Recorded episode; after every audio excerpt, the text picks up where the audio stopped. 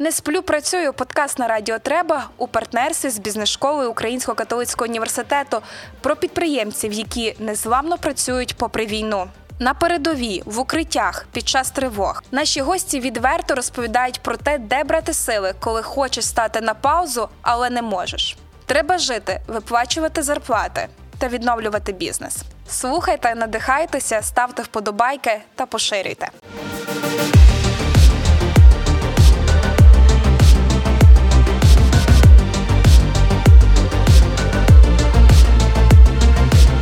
Мене звати Сніжана Палажченко, і це подкаст «Не сплю, працюю» на Радіо Треба в партнерстві з бізнес-школою УКУ.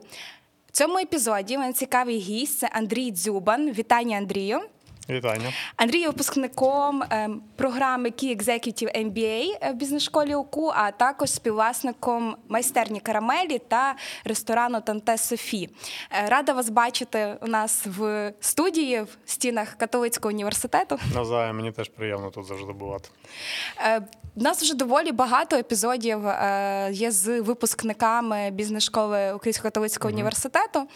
І дуже різні напрямки. Останнє, кого я записувала в цій студії на цьому тижні, це був співзасновник Кредензо у Львові. Mm-hmm. Теж дуже повітряна тривога, а ми в укритті. Повітряна тривога. Так, це часто наш саунд. Ну, ми не будемо перезаписувати. В УКУ правило сказати мінімум двічі. Ми в безпечному середовищі, ми uh-huh. в укритті УКУ, тому можемо продовжувати. І тоді повернемося до двадцять четвертого лютого. До нього в, нашому, в часі нашого запису залишається декілька днів до року. Uh-huh. Яким було двадцять четверте лютого для вас? Я не вірив. Я, я до останнього, знаєте, ну, в принципі... Я такий хлопець, який любить якось підготуватись до чогось там і так далі. І, відповідно, але в той момент я просто не вірив, що це, що це можливо. Ну, мені не вкладалося це в голові. Ну, і що то так піде. Ну, я розумів, що можуть бути там щось десь в Донбасі. Я, я підозрював, що можуть війська там російські заходити безпосередньо в Донбас і там займати займати от цю територію, але що так буде широкомасштабне таке вторгнення, коли війська підуть на Київ там, і так далі, ну, я собі цього не уявляв. Тому це, звісно, був шок. Це, звісно, був шок. Ніхто у нас ніколи не був в такій ситуації, не зрозуміло, що робити. Ну, але нічого, якось за годину, дві-три якось зібралися докупи і почали працювати. Почали працювати, почали ми зразу зідзвонились з друзями, ну, всій команді, всім операційним директорам, тому що там у мене є відповідальності не тільки там майстерня «Карамелі» і Тетя Софія, у мене є ще Паб Дублін, є ще кейтерингова компанія, є ще там ще інакші напрямки. Зі всіма операційними директорами я був на зв'язку, сказав, що я тут у Львові, я нікуди не їду, нікуди не тікаю. Я залишаюсь. Наразі давайте зробимо паузу, візьміть своїх рідних, хто що вважає за потрібним. Я не знаю, що вам порадити, сказати, що робити, тому що я сам не знаю, що робити. Кажу, але якщо ви переживаєте, переживаєте за сім'ю, за рідних, якщо бачите за потребу кудись їхати, чи, ну, там, я не знаю, в села, за кордон там і так далі. Я не буду вас тримати, тому що, ну, кожен дбає про свою безпеку в першу чергу і якось заставляти людей, знаєте, виходити на роботу там чи ще щось таке. Тому кажу, давайте тиждень зробимо паузи, розберіться з домашніми справами. А за тиждень я на зв'язку, зідзвонимося. Це що стосувалось команди. Самі ми зразу з друзями, близькими зідзвонились, зібралися в офісі друзів компанії Regno, зробили там штаб, зробили штаб, почали, почали організовуватись. І з першого дня пішли переселенці, гуманітарні вантажі, допомога, переїзди, виїзди, евакуації, ну, одним словом, то це все організація людей на місці, добровольчі загони, ну, от, патрулювання, охорона стратегічних об'єктів. Ну і от оце вже далі цей перших, напевно, перший місяць ми, напевно, жили там і ночували прямо безпосередньо в офісі і організовували. І це все вилилось в, напевно, найбільший центр волонтерства на Західній Україні, а можливо і в Україні, який, до речі, тісно дуже співпрацює з УКУ, і дуже багато різних гуманітарних проєктів і вантажів ми спільно з УКУ доправили до місць там, де їх потребують. Ну, і от, от так, такий був початок. Тому що далі було ще всього багато, але початок був от такий. Чи зараз вдається спати поміж працювати? Так, звичайно. Зараз, зараз процеси всі стали більш налагодженими, систематизованими. Вже з'являється час для того, щоб попрацювати, власне, то, що ми, ми звикли розуміти, пропрацювати в контексті бізнесу, так? А не, а не волонтерства тільки. І, відповідно, зараз ми, ми розвиваємо деякі проекти, деякі нові, деякі релокували, деякі, звичайно, закрили, тому що, ну, нема сенсу, наприклад, кейтерингова компанія в нас, яка обслуговувала стадіон, на стадіонні події, так, вона була на, на арені Львів, і, відповідно, ми її в даному, в даній хвилі, вона фактично припинила своє існування, тому що, ну, подій немає, не зрозуміло, коли вони будуть. Ми тримали команду плюс-мінус рік, але розуміємо, що далі, далі не, ну, ну, що не, не зрозуміло, тому що я, я не вірив, по-перше, що це може бути так довго. Я не вірив взагалі, що це можливо. Потім я не вірив, що це може бути так довго. Оптиміст. Я оптиміст, так.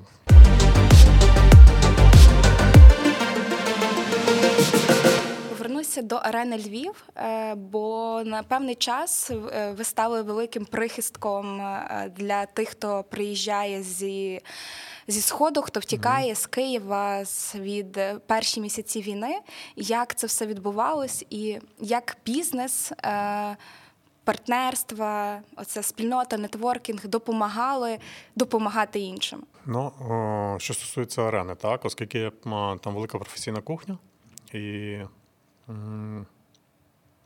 В принципі, є сильна дуже команда кухарів, які здатні дуже багато зразу готувати.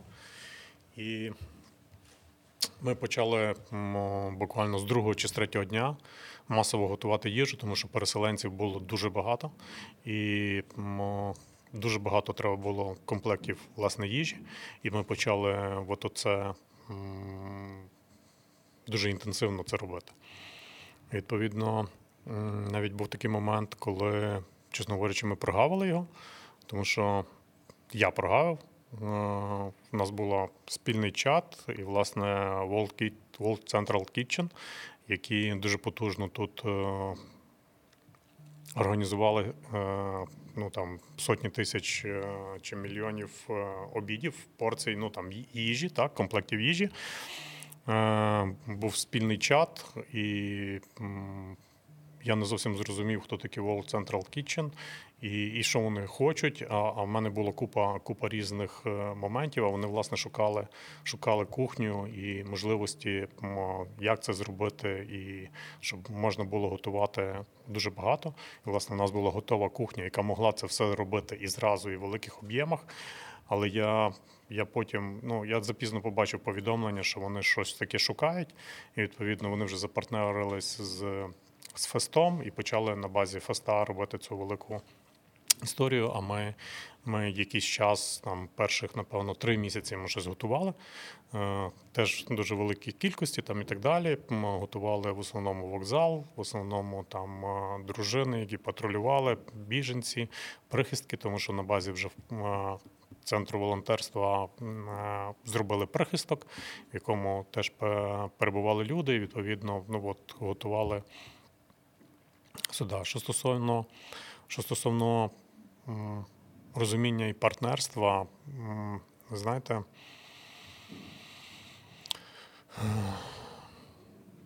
Це про партнерство і про, і про спільне. Це вже, напевно, було трошки пізніше.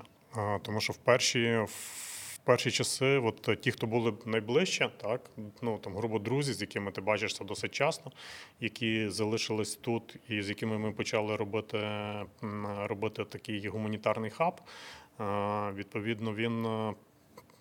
Ну, от оце було коло. Арена, арена було як... як місцем, де ми готували, як одним з підрозділів. І, наприклад, до речі, дуже класний кейс. У нас було таке, що нам не хватало м'яса. Я подзвонив до товариша мого давнього, який теж навчається на Key Executive, до Тараса Лисого, який є власником Галицької свіжини, і він мені от, от так там п'ятсот кілограм м'яса, чи скільки нам там треба було. Ну от, якщо ми от, от про такі речі. І, звичайно, всі, хто були тут у Львові, вони всі включилися, тому що, ну, по-чесному, багато людей виїхало і деколи, ну, знаєте, можна виїхати там, вивезти сім'ю, і, і це окей. Ну, тому що сім'я в першу чергу, так, кожен переживає, і це зрозуміло. Але виїхати і не повернутися, для мене це така, така історія, яка не дуже зрозуміла. Тому я не толерую це. Я не можу це засуджувати, але я це точно не толерую. Тому всі, хто залишились, всі на будь-які прохання, які треба було, всі відгукувались, ну, все допомагали, хто чим міг, ну, так, на раз-два. Ну, з будь-яких сфер, тобто ні разу я не почув ніякої відмови. Просто тих таких питань було дуже максимум багато. Я не можу сказати, що це централізовано, наприклад, арена кейтерінг до когось звернулася, mm-hmm. і вони там допомогли. Ні, воно так не працює. Воно все працює на таких е, особистих зв'язках, коли ти дзвониш, людин, ти знаєш людину, людина знає тебе, і воно, і воно тоді, тоді воно працює, а не, а не бізнес, звернувся до бізнесу. Ну, тобто... Тому таких випадків я просто навіть не пригадаю, їх було дуже багато. Я спостерігала за собою, щоб так аналізуючи будь-які ситуації, неважливо, чим ти займаєшся, що ти робиш, війна показує, чи ти людина чи ні. Абсолютно є точно. Є чітке розуміння, ну, людина чи ні, людськості. Це не тільки війна, це будь-яка така стресова, нетипова ситуація, вона, вона показує, коли всім важко, коли всі в стресовому стані, коли... Ну, навколо відбуваються якісь незрозумілі речі для тебе, нові там і так далі. І як ти себе поводиш в тій, зразу вся от оця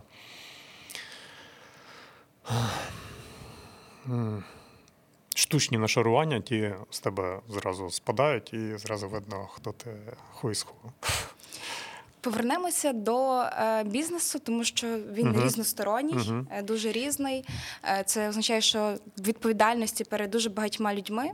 На початку згадували, що на тиждень зупинили процеси, uh-huh. тобто дали можливість людям вирішувати свої, вирішувати, що робити, uh-huh. реагувати на ситуацію. Що було після тижня? Як ви починали відновлюватися, відкривати ресторан? Не знаю, що було uh-huh. з равликами, врешті-решт, весь цей час, як е, ви починали входити в е, нормальність, майже uh-huh. тої ненормальності, як ми живемо? Що стосується равликів, равликової ферми, бо в нас є ще равликова ферма.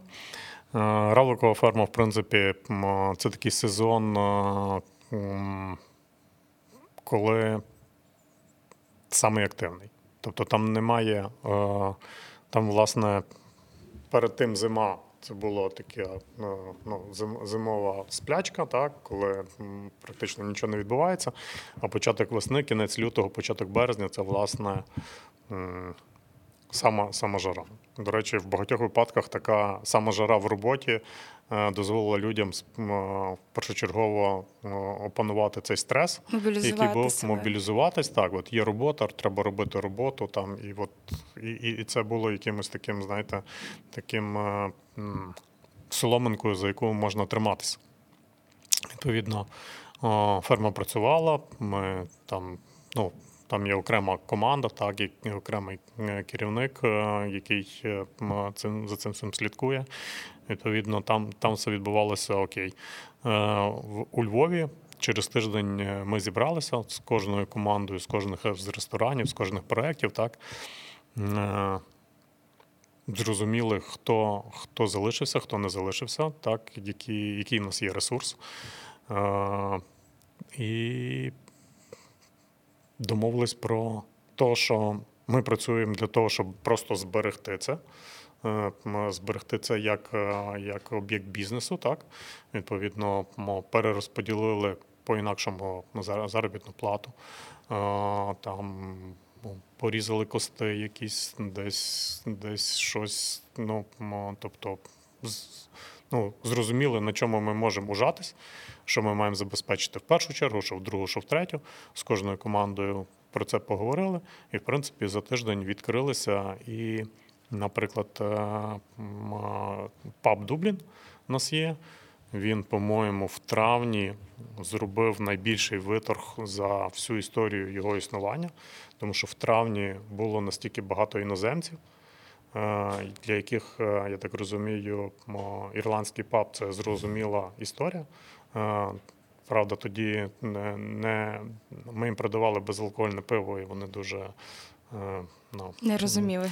Не розуміли, що це таке, ну, як це так. І, ну, ми пояснювали, що от, ну, от така, така заборона. Хоча до, доки до, була заборона? До сих пір я її не розумію. Вона була дуже довго. Якось і це було такий... О, така суперечка з наш, наших рестораторів з міської влади, тому що насправді там...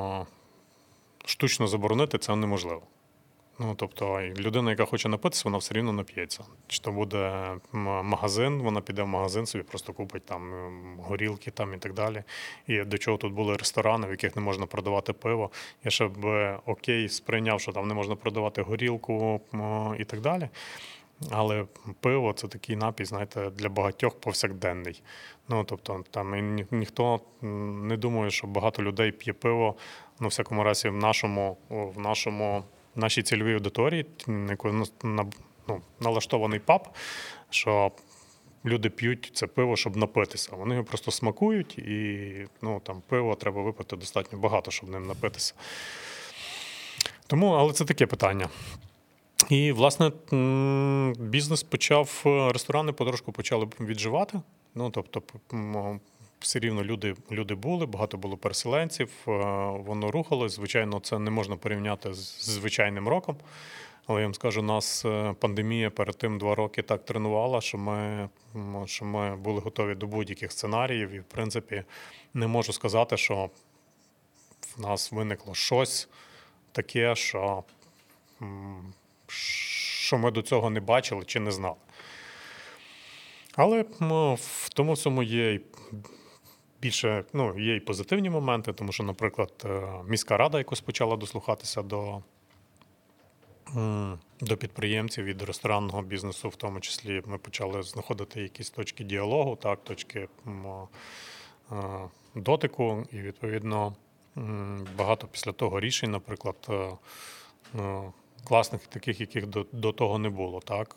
Тобто там скасували оплату за літні майданчики, за користування літніми майданчиками. Там, коли стало питання кризи з електрикою, так, оплатили половину вартості генераторів, які ви купили для закладу, щоб ми зі своєї сторони зобов'язувались зробити ці місця прихистком для людей, які не мають доступу. Ну, не мають доступу, не мають можливості там вийти в інтернет, зарядити щось, зігрітись там і так далі. І це насправді така, такі хороші кейси цього, ну, такої, знаєте, пошуку класних рішень в кризових моментах, так? Ну, і відповідно, тому що для багатьох людей насправді ресторан – це не просто місце, де ти прийшов погуляти там, чи поїсти, там, чи ще щось. Це, це теж, теж такий якийсь атрибут нормальності життя. І що, ну, є ресторан, в ньому є люди, хтось щось їсть там і так далі, значить, ми ще якось тримаємося.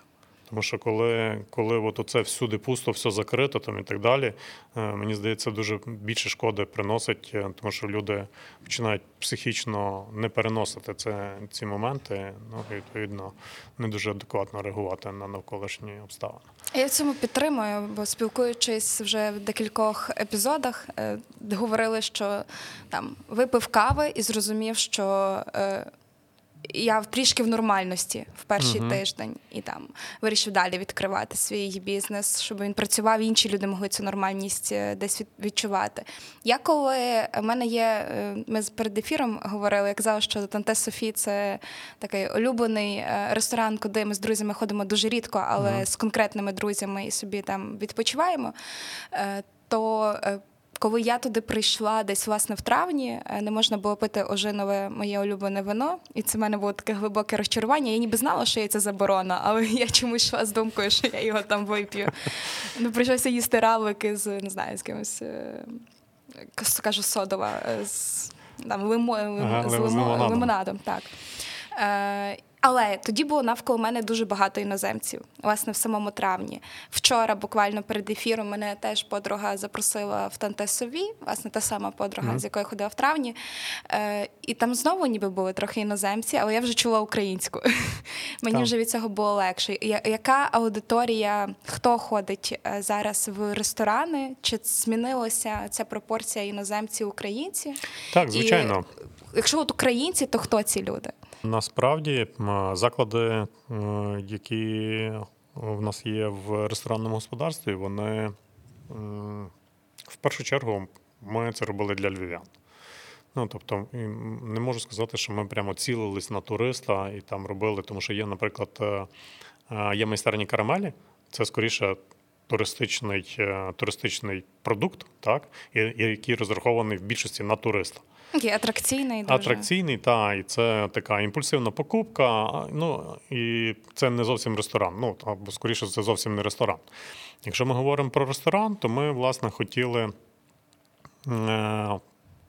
у Львові зробити трошки культури, та, яка нам самим подобалась, так? Відповідно, якщо паб Дублін, це ірландський паб, традиційно, як він, як він виглядає, в принципі, в багатьох країнах світу, і це от така частинка, як, як ми це бачимо. Те саме стосується французького ресторану, так, свого часу мені це теж дуже подобалось, такі маленькі затишні кафешки, де є якісь спеціалітети, які можна з'їсти тільки там, чи випити тільки там, так? Звичайно, ми були улюбленим місцем, що, якщо говорити про Тетю Софію, нас дуже полюбляли туристи, і, і це, такий, це таке кафе-свято. І оскільки зараз не дуже свято, і, і, і цей турист, і, і туриста в нас немає. Ну, тобто в нас є люди, які... випадково, чи там за якимись обставинами, чи сімейними, чи по роботі там і так далі, вони просто проїжджають повз Львів, чи зупиняються у Львові і, відповідно, відповідно десь вибирають, де, де вони можуть поїсти. Але це не, не той турист, який був раніше, тому що раніше турист цільово приїжджав до Львова, цільово там відвідував ресторани, він собі планував якось це, так, і, і, і це була цільова поїздка до Львова. А зараз Львів – це просто транзитна така зона. Відповідно, зовсім інакші, зовсім інакші подобання. В людей більше питання стоїть, знаєте, по-перше, всі зжались з витратами, не дозволяють, ми прибрали там частину дорогих позицій, які там з морепродуктами там, чи ще чимось, тому що насправді люди не, не дозволяють собі святкувати. Наразі в більшості, на всякому разі в моєму оточенні, поки що воно якось, знаєте, не, не лежить ця історія до святкування. І, відповідно, коли ми говоримо, що о, це якесь Тетя Софія, це скоріше якась така святкова історія, ну, тобто вона така настроєва, так? Коли ти сидиш, все класно, ходять Я люди, там святкувала завжди по, щось. Посміхаються, так. Ну, класна атмосфера навколо, легка французька музика. Ну, тобто воно все таке, знаєте, дуже, дуже створює такий настрій святковий там і так далі. То зараз, звичайно, це помінялось, А паб, а паб, він скоріше такий повсякденний. Тобто, куди ти можеш в будь-який момент зайти, з'їсти шмат хорошого м'яса, випити класного пива, ну, і, і так далі. Тому, тому от в, в двох закладах по-інакшому. Якщо паб, він так дуже рівно йде, і, в принципі, нам гріх жалітися, так, то, то Тетя Софія... То Тетя Софія, вона, він дещо втратив е, в цій ситуації. Але поки що ми тримаємося на плаву. В принципі, команда з оптимізмом дивиться, щось навіть придумують нові страви, переглядають там, вводять нові позиції, тому, я думаю, все буде добре. Дякую. Якщо говорити про е, равликовий бізнес, угу. е, яким був для вас рік, якщо ви, ви мобілізувалися, тому що лютий, березень – це найкращий, так, період в равлику? Він не найкращий, просто це період, багато, коли, коли равлик, власне, період розмноження йде, і там дуже багато роботи, тому що треба зібрати ікру, ну, там, виселити равлика в теплиці, зібрати ікру, потім з тої ікри отримати малька равлика, висадити його на поле, заселити поле. Ну, тобто весна завжди для аграріїв і для фермерів – це такі дуже Дуже активний період, тому в цей період найбільше роботи. То от повернуся, угу. е, якщо, це ж не тільки е, в Україні равлики, тобто як, ви займалися експортом, угу. е, що змінилося, як, яким був е, час оцього року для бізнесу, як для бізнесу? Бо кажете, що вже за якийсь час вдалося повертатися до мислення свого бізнесового, бізнесового угу. так, угу. не тільки волонтерства і мобілізації. Угу. Е, ну, що стосовно равликів, то м, равликова ферма цього року насправді м, досить непоганий рік, як, якщо ми говоримо про бізнес, тому що дуже виросла ціна в Європі, е, ковідні обмеження в Європі були зняті, відповідно є стабільна ціна і стабільний попит на равлика, все, що ми виростили, ми все продали, е, і... І зараз, от, власне, думаємо, як рухатись далі і яку трансформацію робити, робити з ферми і, і що з тим, ну, на який новий рівень виходити. Ну і, власне, один з них – це виробництво власної косметики на базі равликової ікри. Тобто ми запартнерились з одною крутою лабораторією, вона розробила нам Це українська формули. лабораторія? Так, українська лабораторія. Вони достатньо багато випускають різних косметичних засобів. Вони десь півроку розробляли формулу, тому що в равликовому равликовій ікрі, коли ми її переробляємо, отримуємо, власне, ці всі поживні речовини, які там є. Це називається лізат. І це дуже класна акція. Активна така речовина, яка дуже сильно збагачена колагеном, там більше двісті тридцять білкових сполук є, і вона дуже класно заживлює всі рани, таку відновлюючу, регенеруючу дуже функцію має сильну. І ми, ми зробили тести продуктів, зараз проходимо сертифікацію, і я думаю, що там за місяць, два-три зможемо вже запустити в серію виробництва, виробництва власного косметологічного продукту. То десь наш подкаст так і вийде. Будемо про це згадувати. Угу. Якщо говорити про міжнародні виставки, чи на них вдавалось минулого року їздити? Чи Ні, робили цей досвід? Плануєте? Не вдавалось, тому що, ну, дуже незрозуміла була ситуація з шляхом. Якщо в плані волонтерства все зрозуміло, так, там... їдеш як волонтер, в тебе відкритий шлях, і ти виїжджаєш, і все окей. Стосовно виставок не, не зрозуміло було, і оскільки там бізнесом, як бізнесом почав займатися останніх от два-три місяці, так, то, відповідно, зараз тільки розглядаємо варіанти, тому що є декілька, декілька продуктів, ми буквально... Чотири місяці назад відкрили ще один проект з раменом. Тобто це є автентична така японська раменна, Red Monkey називається. Дуже класно він пішов, і прямо класна команда, яка, яка працює над, над цим проектом. І ми шукаємо, ну, фінансові показники дозволяють вже шукати інакше приміщення там і так далі. Я розумію, що це може бути франчайзинговий проект. Він, ми його, ми його з самого початку так будували, так, і відповідно зараз будемо брати участь у виставках десь тут в Україні. Так, як правило, в Києві проходять такі виставки. А зараз поїдемо ще з одним проектом, про який я говорив за кадром. Так, у нас є проект, з яким ми працюємо шість чи сім років стосовно визначення кута азимуту для самохідних артилерійських установок. І, відповідно, зараз будемо презентувати його на, на виставці в Німеччині. Буквально вона буде от двадцять шостого чи двадцять сьомого числа лютого. І ну, це от буде перший досвід. Ну, після війни, скажімо. Ну, під час війни, не після, під час.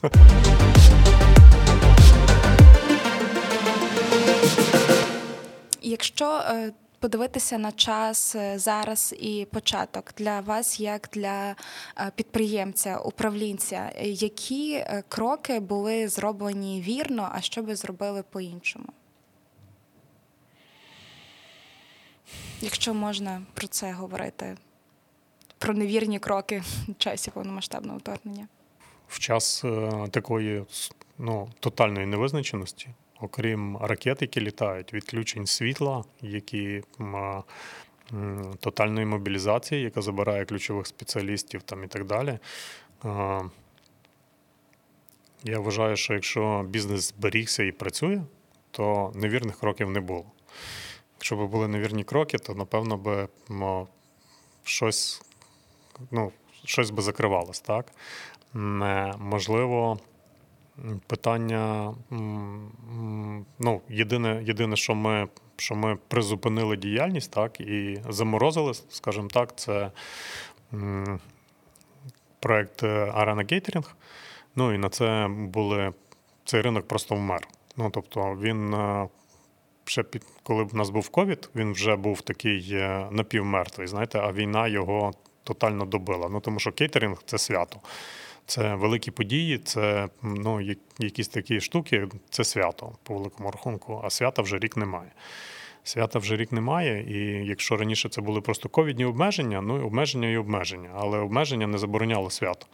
А зараз рік свята немає, тому, ну, і які тут можна було прийняти рішення для того, щоб якось це перебудувати, напевно, можна було обійти всіх, там, знайти якесь рішення стосовно харчування якихось заводів там і ще щось, але, як правило, ці штуки такі, які розігруються на тендерах, ну, тобто це, це довготермінова історія. Це не так, що ти можеш це в, в контексті двох місяців вирішити і, там, і, і прийти на ринок харчування якогось інакшого. Тому ми прийняли рішення, що, напевно, цей бізнес поставив на паузу, поки, поки не закінчиться війна. Угу.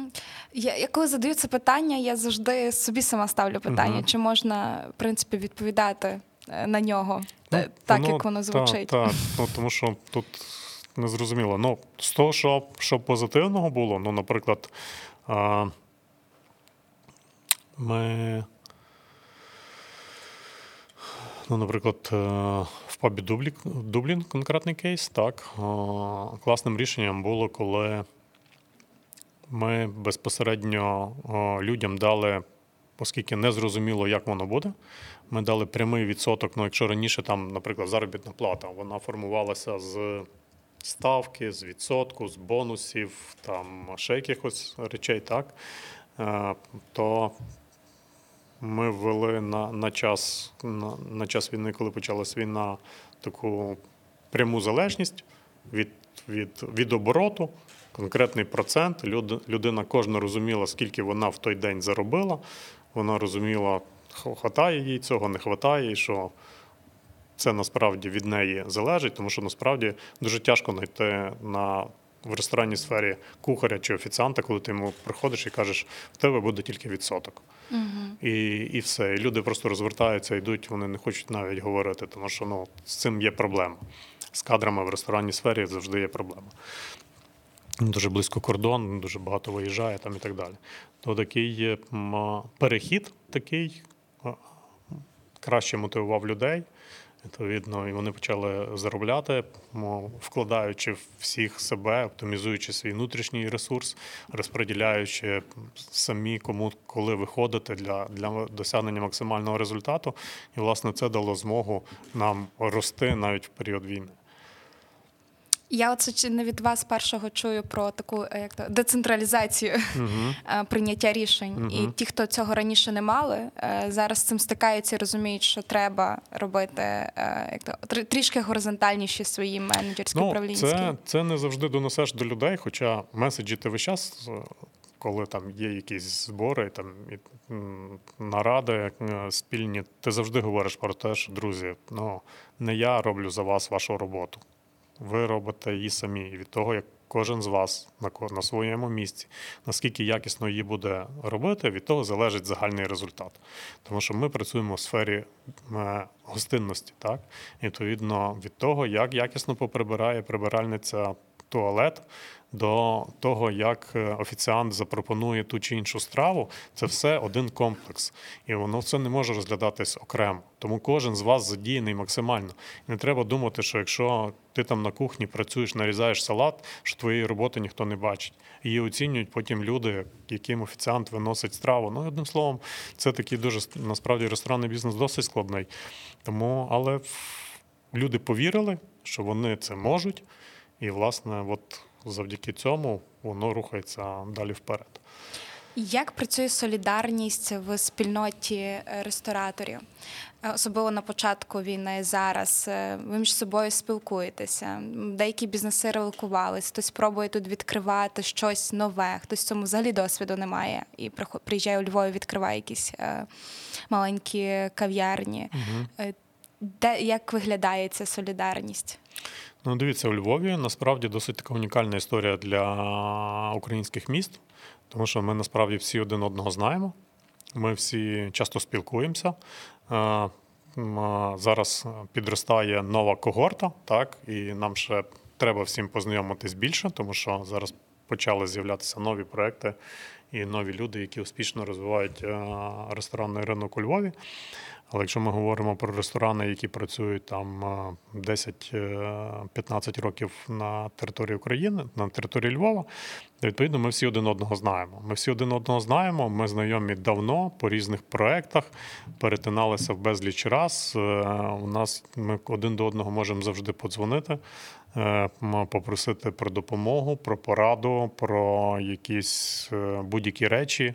Ну, відповідно, знаєте, ніхто, ми колись домовились, була ще з часів там гільдії рестораторів Львова, коли ми там не переманюємо один одного персонал, ми там не, якщо виникають якісь питання, то можна напряму подзвонити і спитати, а там не, не будувати якісь догадки, і там не гадати комусь в коментарях чи в соцмережах, там і так далі. Ну, тобто, в нас, в нас от оце ком'юніті, воно насправді працює. У нас є там різні штуки, чати, ну, там, чи в Телеграмі, чи в Вайбері, де люди просять про допомогу, там, порадьте когось, там, і, і, і це тут же працює. Чи там продаю, мені не треба сьогодні, ну, зараз стала не потрібна пароконвектаційна піч, можливо, комусь треба. Ну, і це ком'юніті, воно є. Воно є, діляться порадами стосовно юридичних якихось питань, взаємодії з міською радою, причому міська рада так само часто присутня в В цих, в цих пабліках наших, так, в тих месенджерах. Безпосередньо Андрій Москаленко бере активну участь, там Ірина Кулинич, тобто ну, профільні люди в міській раді, які відповідають, власне, за, за це. І ми постійно на зв'язку із будь-якими питаннями, які в нас виникають, ми можемо до них звернутися. І насправді це дуже класно працює, тому що ну, мені здається, що так всі разом рухаються вперед. І війна ще також показує, що спільнотність, вона дуже важлива. Вона дуже важлива, і один, та. Він один не виживеш. Ми десь тут на парах в бізнес-школі вивчали психологію реклами. Угу. І в часі війни, якщо ти будеш говорити про особливий, унікальний, то це людей буде відлякувати. Угу. Тому що війна і будь-яка катастрофа – це про спільність. Ти можеш вижити тільки в спільноті. Це десь нам закладено в нашому угу. мозочку, що якщо угу. тебе вигнали з спільноти, то тебе умовно з'їздять динозавр. Ти не виживеш. Найгірше, що колись було в українській це коли тебе виганяли з твого села, uh-huh. коли ти десь якось провинився. Тобто це найгірше, що можна було, в принципі, людині зробити. Ну, так. Я хочу повернутися, коротко ж так закінчуємо, але згадати про волонтерський проєкт, бо для мене визначення кута азимута, чесно, мало говорить. Якщо ви поясните, що це за проєкт і яке він має взагалі значення, і він дуже довго, вже шість років його намагаєтеся довести до кінця. Угу. Ні-ні, ми його довели до кінця, ми шість років просто на ньому, над ним працювали. От, власне, детальніше, бо так. мені дуже мало. Значить... Говорить.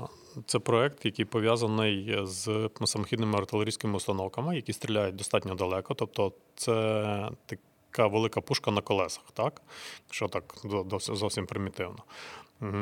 Відповідно, нас на озброєнні було дуже багато, власне, українського, радянського взірця, тих САУ.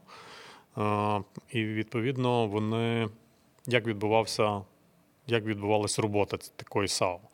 Тобто вона мусила приїхати в певне місце,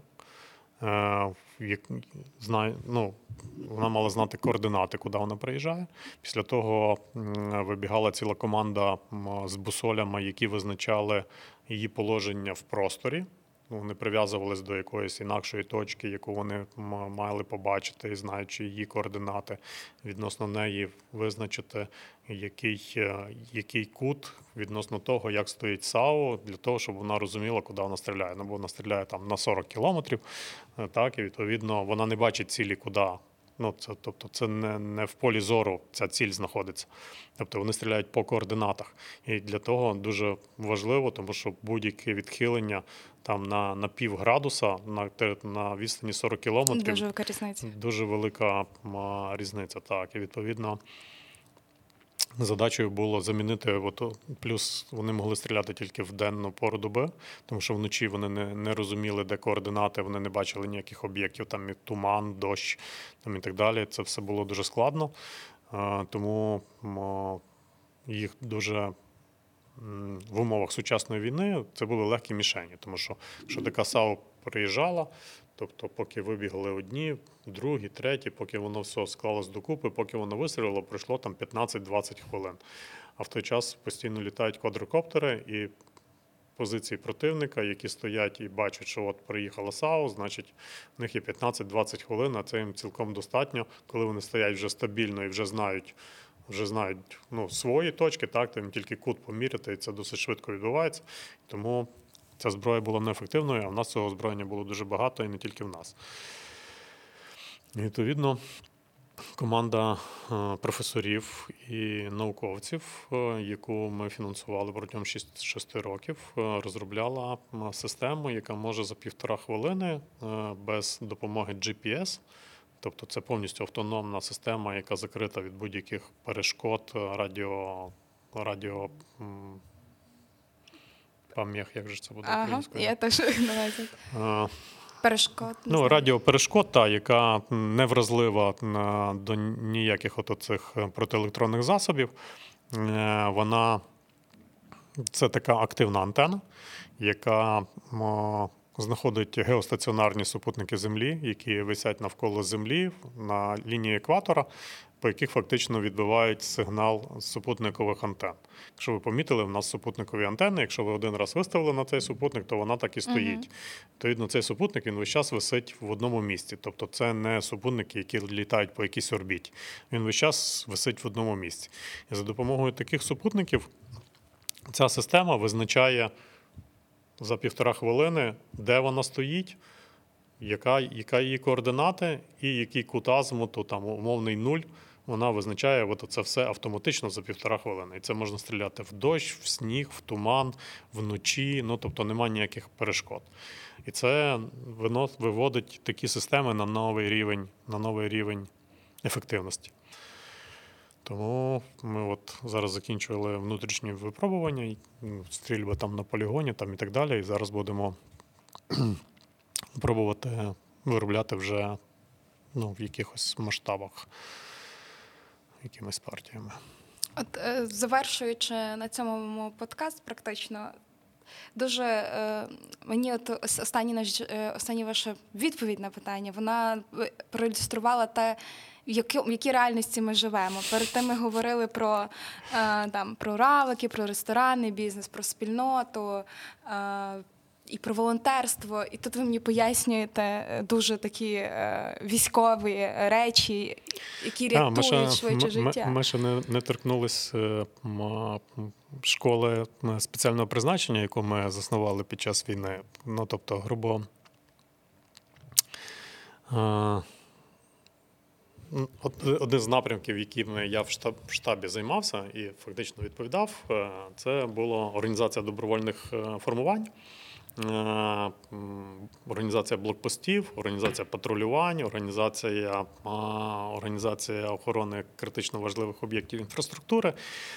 І, власне, стало питання в тому, що люди, добровольці, часто...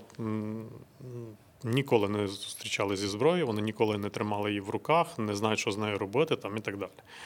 І, відповідно, ми за цей час організували, організували школу, де в нас є біля дванадцяти інструкторів, які постійно навчають. Ми навчили там більше тисячі людей, які пройшли там курс молодого бійця, ка ем бе. Так, це двотижневі курси, де людей вчать від риття окопів до там, штурму приміщень. Основне питання – це, звичайно, безпекове поводження зі зброєю. І люди, коли вже йшли в армію, вони були на порядок вище підготовлені, ніж на той момент давала наша, ця ще радянська система в нашій армії. Звичайно, зараз воно все такими дуже... швидкими темпами міняється там, і так далі, і вже є класні інструктора, і класні методики там, і так далі. Але тоді так сталося, що до нас прийшов, прийшла людина, інструктор, яка має декілька бойових травм, які несумісні зараз з проходженням служби, але яка має колосально великий досвід. І, відповідно, працювала інструктором в тренінговому центрі, коли тренували і спецназ НАТО, і там Америки, і різних окремих цих. І, власне, ми організували своїх інструкторів і, ну, і, і організували от таку школу, яка працює до сьогоднішнього дня. Ми там перших півроку ми працювали виключно на те, щоб навчити людей поводження зі зброєю і їхньої взаємодії так, в, так, в групі. Угу. Та, відповідно, мед, медпідготовка, звичайно, повністю протоколи, там і коло, і марш, там і всі решта. Це нон-стоп проводиться. Ну і, відповідно, зараз ми, оскільки такий перша хвиля, це вже спала дуже сильно. Зараз ми проводимо вечірні курси, курс молодого бійця, так, і по бажанню, як хто захоче, там можна провести окремий курс поводження там, з автоматом, чи з пістолетом, чи окрему медичну, ну, медичну допомогу для груп, для компаній, для і так далі. Тобто ми додали вже до цього.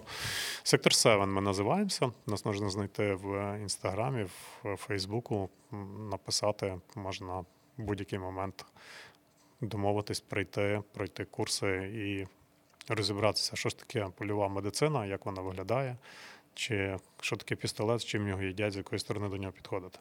Ну, я скажу від себе, я якби не планувала е, бути військо, але для себе я проходила інші тритижневі курси uh-huh. е, минулого року, і ми вчились тактик бою, медицини, обшукувати uh-huh. полоненого, навіть мали такі фінальні... Е, фінальні реконструкції. Угу. І мені, людині, яка, в принципі, я і автомат розкладати, це було для мене, це дуже неприроднє мені. Угу.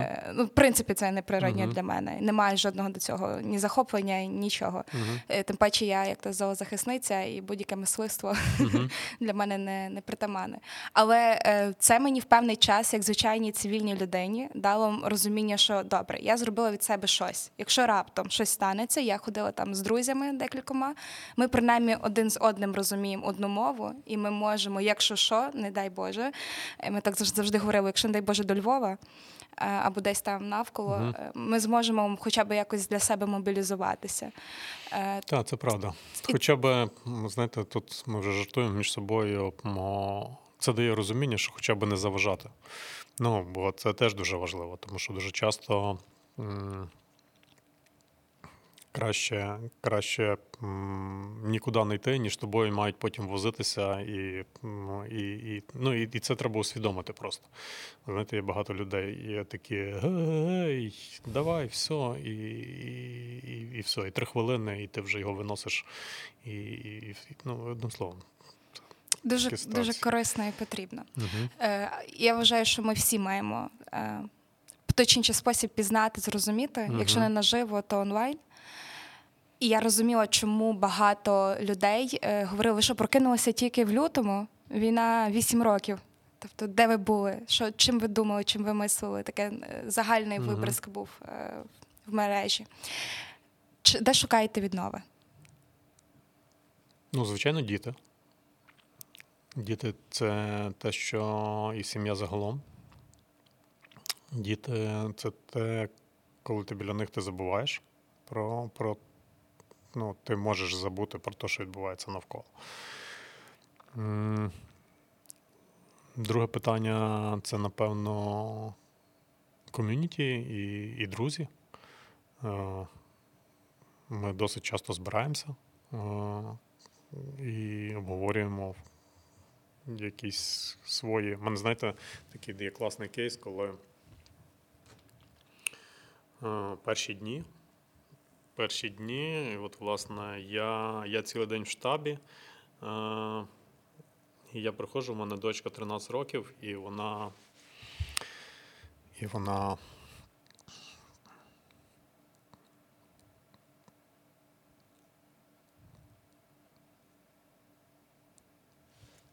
зараз, е- ну, вона сильно переживала, е- тому що вона вже усвідомлювала, що відбувається. І дуже боялася.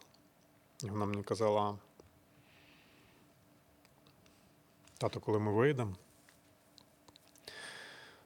я їй пояснював, що я не можу нікуди поїхати, ну і що я нікуди не поїду. І це було так досить тривалий період, там, я не знаю, три-чотири дні. І я її взяв, якийсь час я її взяв в штаб туди. І от серед людей, коли вона побачила, ну, що от щось відбувається, що люди є на місці, людина, вона не сиділа вдома, і буквально за два дня відпустила от оцей, знаєте, я перестав бачити цей страх, біль в, в її очах, і, відповідно, тому, мені здається, що там ми такі соціальні створіння, і ком'юніті – це таке місце, де, де можна якось перезагрузитися. Звичайно, я би хотів сказати подорожі, нарти, кайтсерфінг, снігоходи, там мене багато всього перезагружає, але, на жаль, на жаль, не зараз. Але думаю, що можна щось шукати, завжди давати собі трішки тої вільності. На що бажаю, щоб цей е, наступний, не знаємо, який Та, рік... ви знаєте, якось не лежить просто. Могли. Ну от, чесно, я фанат просто подорожей, активних, там, пляжний відпочинок, це не моє, ми завжди десь катаємося на яхтах, на снігоходах, десь в Швеції, в Казахстані, я не знаю, там, кайтсерфінг, в Домінікані, в цьому, ну, тобто, ми об'їздили дуже багато. І, і це завжди активний відпочинок, на якому ти, власне, перезагружаєшся наповну, тому що в тебе часто немає інтернету, немає зв'язку, ну, і, тобто, ти десь... на краю географії, в тебе є тільки ти, вітер, дошки, там і простір.